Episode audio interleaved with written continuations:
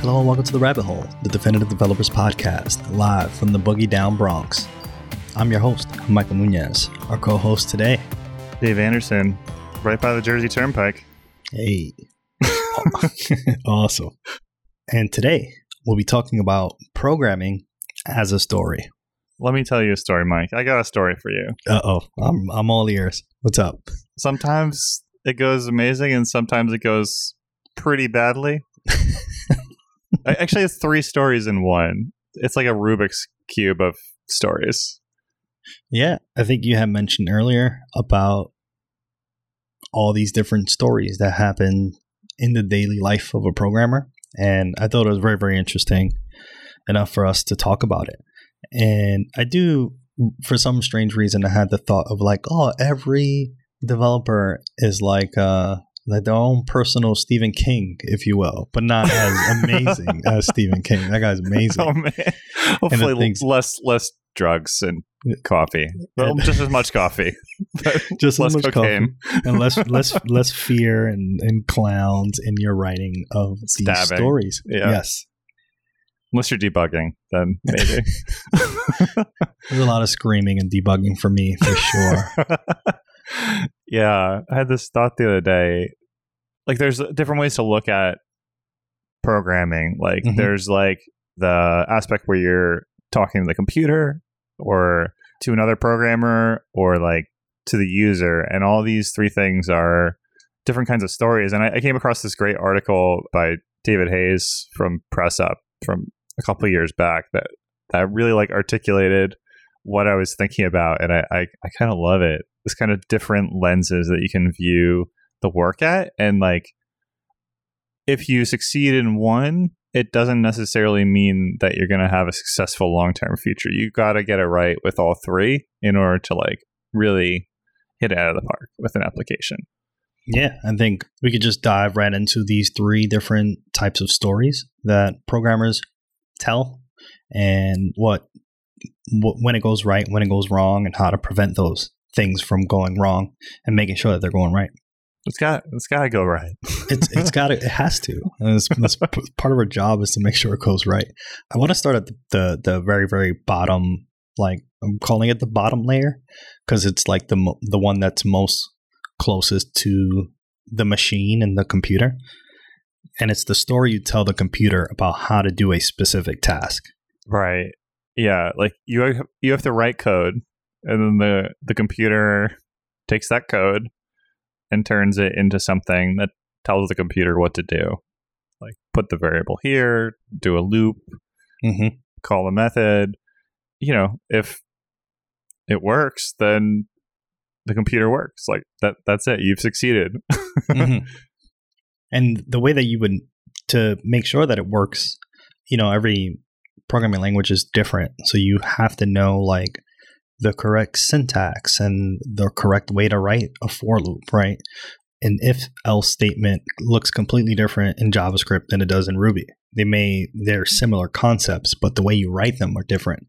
And the computer needs to know how to translate this piece of code depending on how you write it given the programming language that you're in. Right.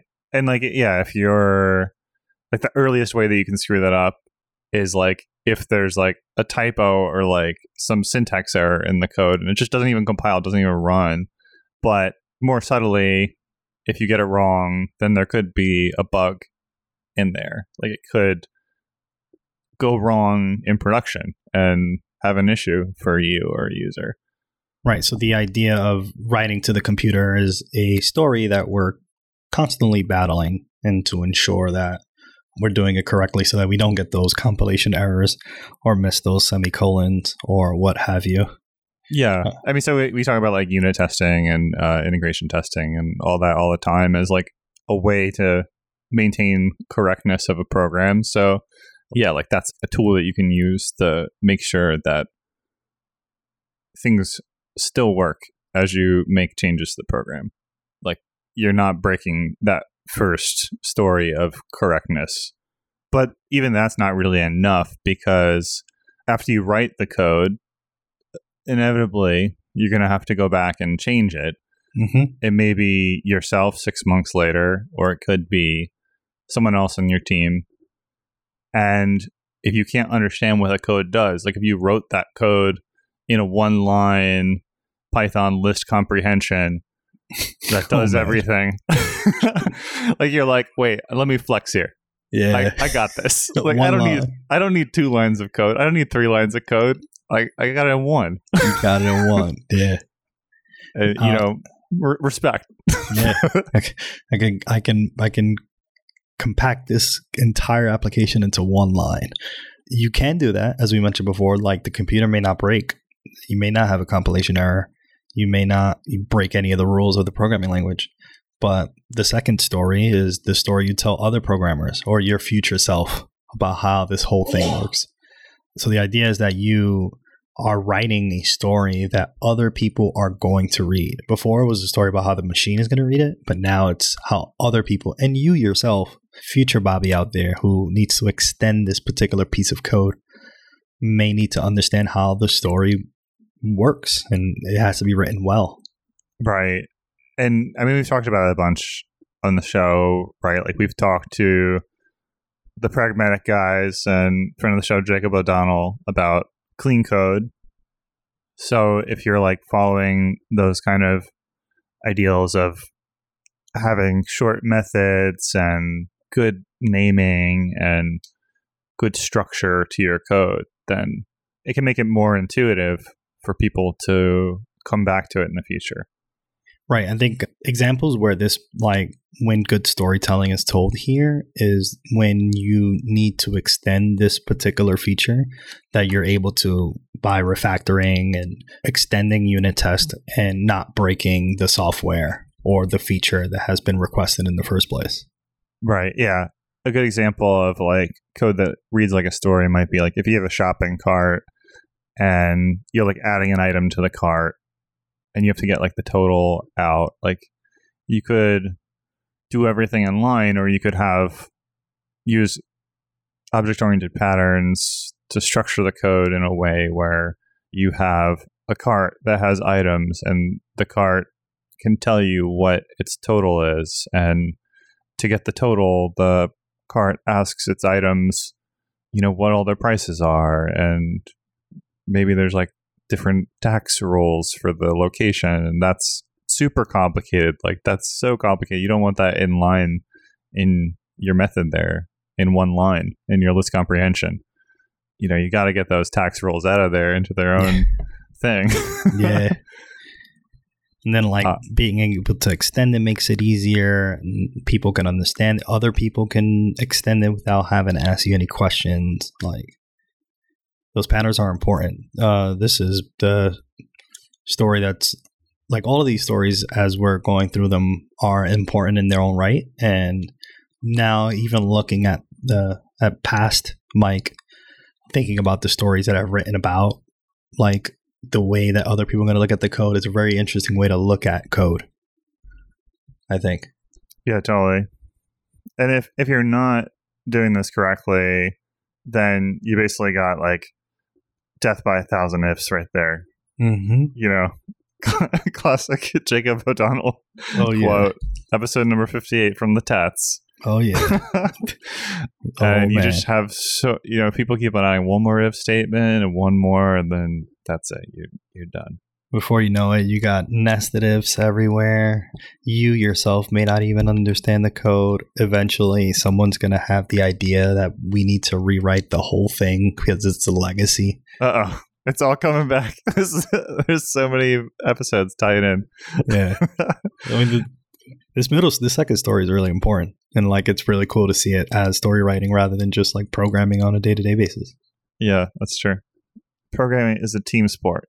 It's not Oh, just yeah. for you. Uh, I Oh, guess yeah. even the team is your future self too, because your past self is some other stranger. He's a jerk. Yeah. yeah. Just think about future you. Just think about future you while you're doing this, uh, while you're writing out these stories. Yeah. And the the last story that you might tell with your application is like the story that users tell about the future, like the user value, the user story. So they they're going to get something out of it and they're going to be like, "Wow, that's really cool." Right. So it's like the the developer who has figured out how to deliver the user story by talking to the computer and also by talking to other programmers and making it clear so that other programmers understand makes this new feature much more useful. And when you do that correctly, you get clear user value. You can get clear feedback on how people are using this new feature that you implemented. This was done on the pillar of the first two stories that we spoke about. Because like the the stakeholders will talk about the feature and but it was the the programmers who like ultimately had built this thing to work as intended. Yeah, totally. If it's going right, then people are going to use the software and love it. It'll make their lives easier and you'll get a good fuzzy feeling inside, you know. yeah. No, and it's great when you get that inf- like, you know, people are using your product and everyone does positive reviews about it. Like it's great. It's a great feeling. It's great to get that part as well an example when this story isn't told well, when it goes wrong, is it's not clear to the users how to use this feature. And then unfortunately the no one uses the product and or it's not useful, which is really lame. So it's like another thing to think about when you're telling the story of the feature as a user. You need to ensure that it resonates with the user so that they also use it as well. Right. Yeah. I mean, this is like kind of one of the most like unfortunate and like way too common situations where you like think you know what you need to build and you build it but then people don't come or it's like oh well really i just i need this one thing like this mm-hmm. one thing would really make it work like this this is just like a shadow of you know i actually need mm-hmm. or like you know it doesn't load fast enough or it doesn't have all the capabilities. Yeah, it is very unfortunate, but like when this story isn't told to all that is ultimately what ends up happening, which is really, really lame. So if you do get the chance to participate in in the creation of what this user feature is, like ensure that you are targeting the user the way that they would like to and ensure that like this is something that they're asking for. Because when you do tell that story and the you know there's clear user value it's great. So make sure you get that you don't want to work hard in the first two story writing that you mentioned to then not have a product that's not being used as much as as you mentioned dave is, is all too common and we can avoid that if we just think about ways to make the story writing for our users better when we were thinking about this particular topic i was i was wondering like if there was a way that i could use past experience to talk about the three stories and what that looked like.